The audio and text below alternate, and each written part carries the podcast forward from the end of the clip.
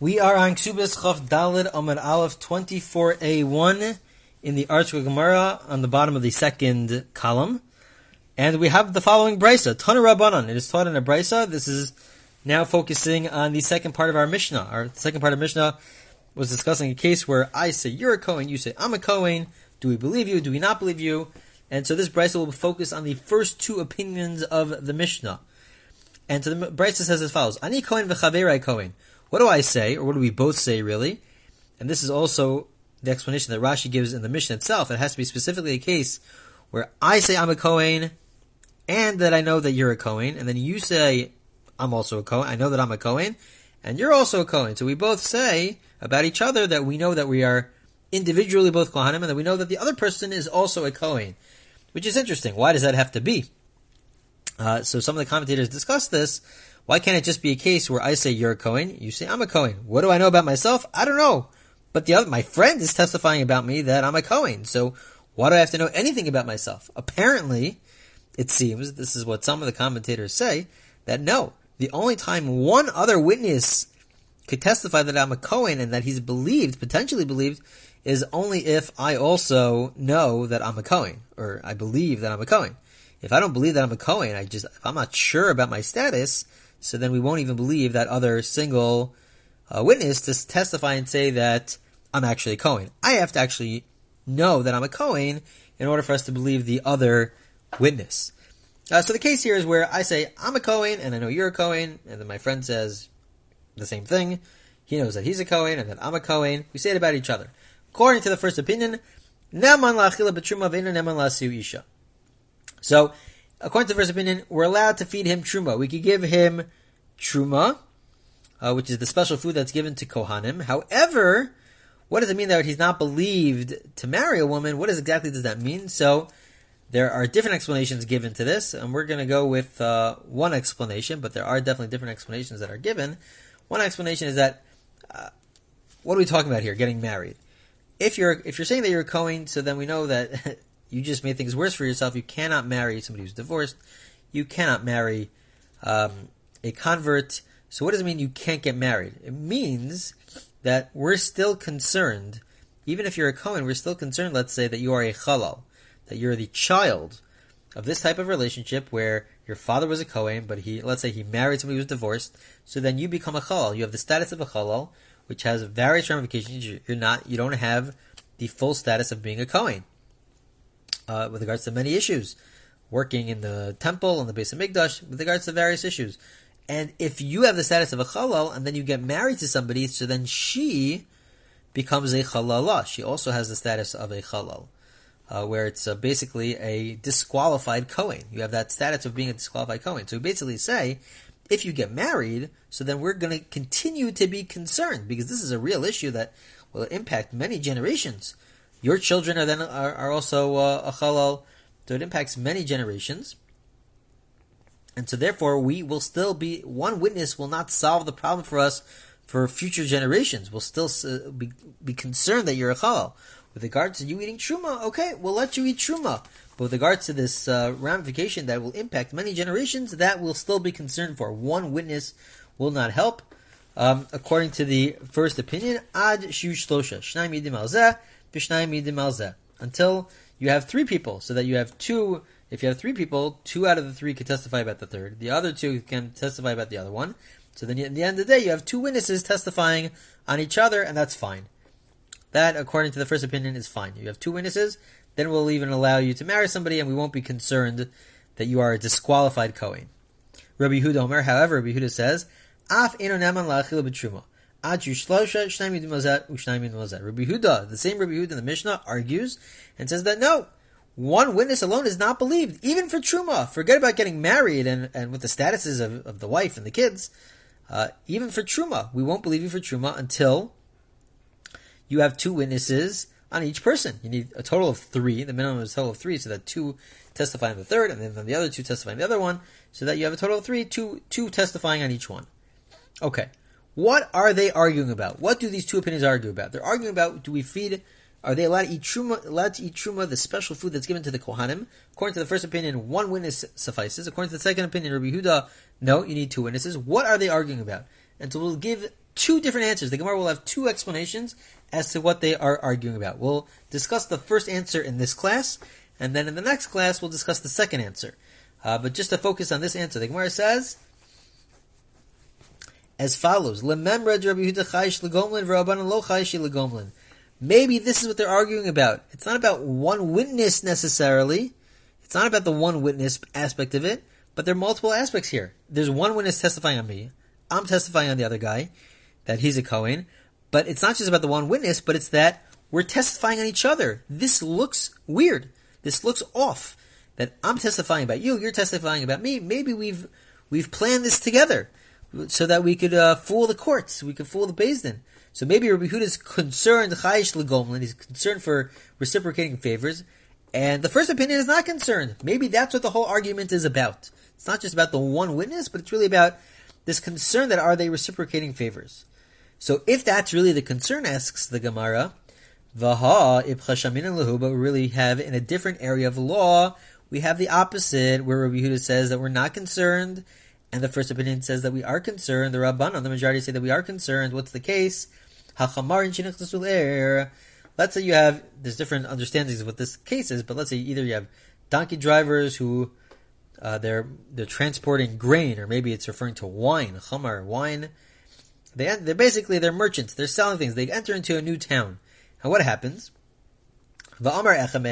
Sheli yashan sheli. Basically, uh, one person says about the other that you should know that mine, my, what I have to sell, they're, they're telling their customers what I have to sell. It's a, a weaker product, and you should also know their halachic concerns uh, because um, Meister was not taken off. One of the one of the um, one of the uh, one tenth that you're supposed to take off to give to uh, either a Kohen or to other people uh, they didn't take that off, and so therefore you still can't eat it. There are halachic concerns, and it doesn't taste as good. But you should know, my friend over there, he is he has great food. Uh, it's a great product, and everything is halachically acceptable. So then, do we believe them? Do we not, do we not, not believe that person? So the first opinion it says Neman. We don't believe we don't believe them. Why? Why don't we believe them? So the reason why we don't believe them, there's different ways of saying it, is but basically they're working together.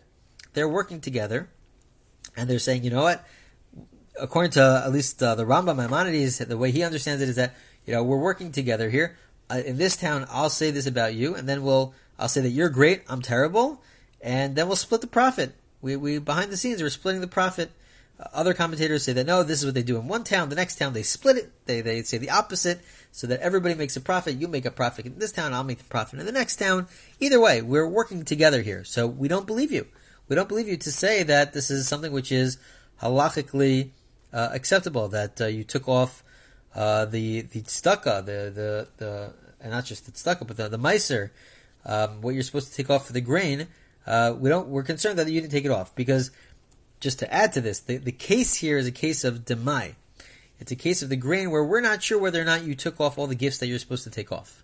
We're not sure, uh, especially since you're you're somebody who's an ama aretz. You don't know and follow all the laws. So we can't trust you about it. Uh, but for general, we trust you when you talk about your friend. But here, we're concerned that you're working together, so therefore we can't trust you. Rabbi Yehuda argues. Rabbi Yehuda Omer Nema. Rabbi Yehuda says that you are believed. We're not concerned. Apparently, we're not concerned that you're going to make this whole deal with your friend. So it's the exact opposite of our Mishnah. Our Mishnah said that according to the first opinion, we're not concerned. This now, when it comes to these merchants, the first opinion says the majority says that we are concerned. And then with regards to Rabbi Huda, uh, both opinions are arguing with each other.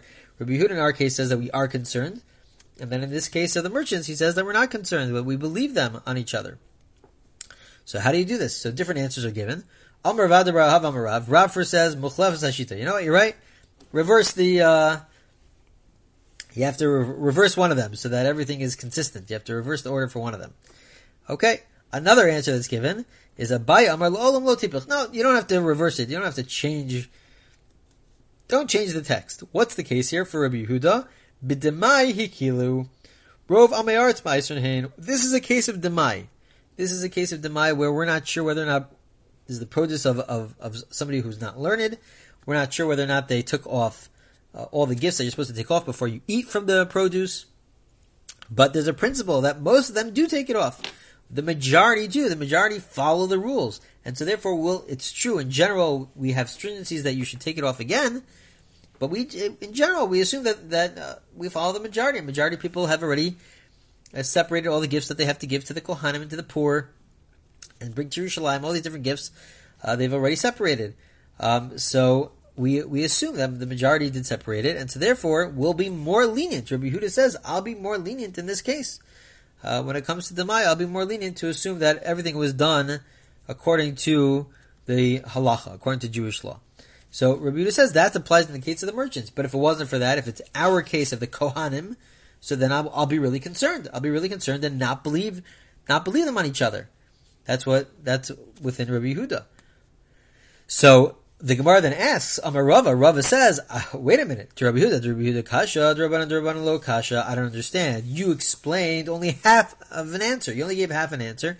You explained according to Rabbi Yehuda. Why is it that by Kohanim we are concerned?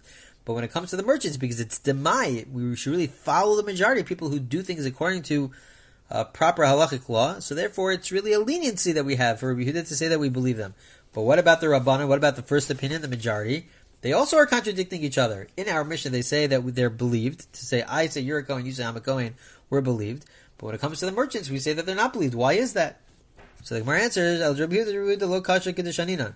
Rabbi based on what we just explained. With that demai, this issue of demai, where we have this produce of the one who's not learned, we assume that majority do follow the law. And so therefore we're not concerned, according to Rabbi Yehuda. But the Rabbanan, the Rabbanan lo kasha, even for the Rabbanon, even for the first opinion, it's not a contradiction between our Mishnah and um, and uh, this other Mishnah. Why?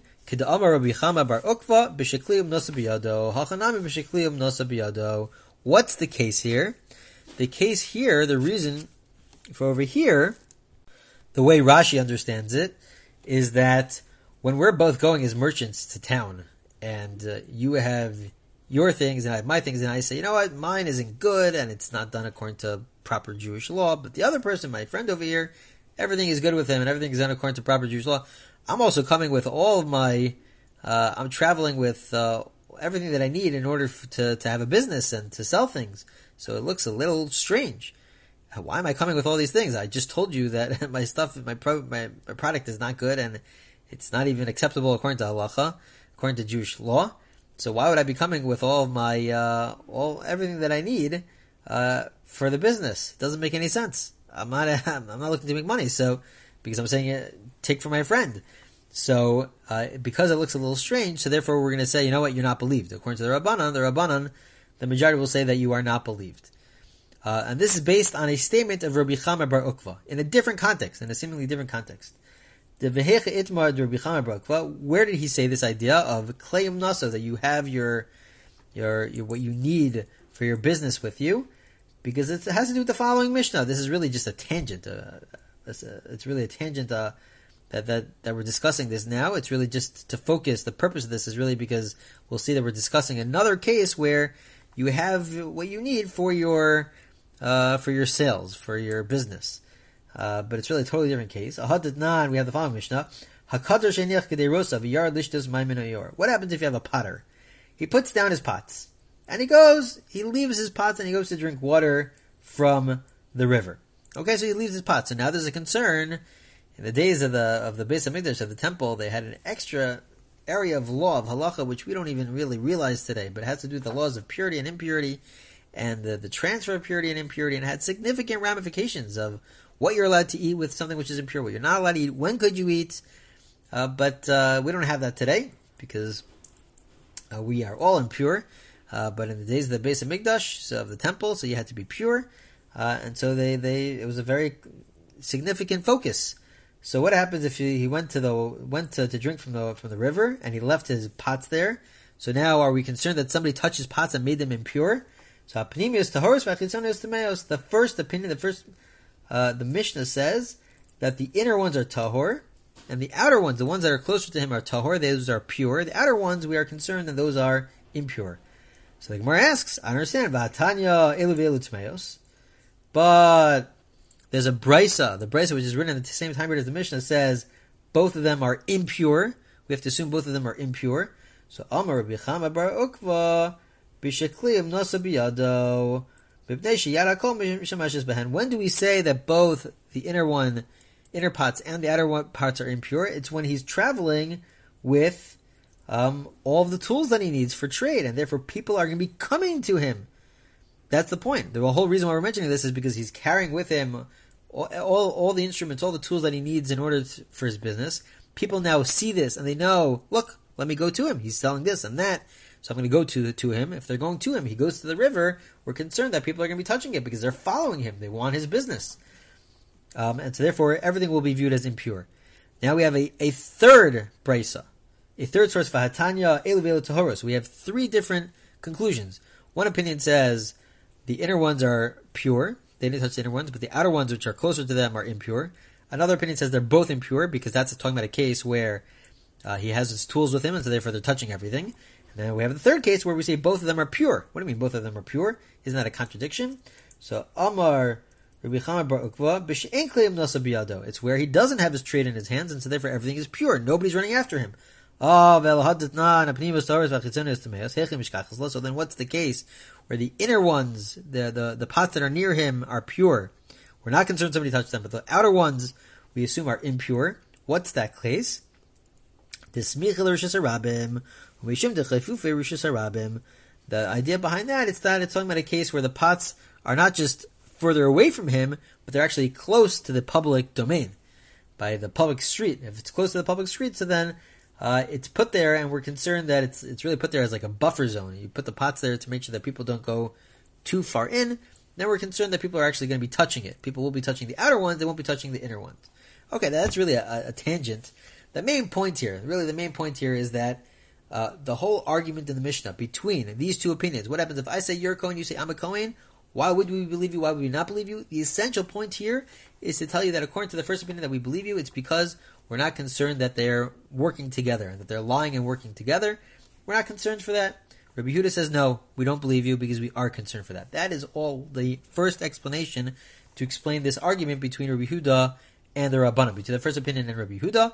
In our next class, we'll discuss the second explanation, how to understand what they are arguing about, which will lead to other fascinating discussions.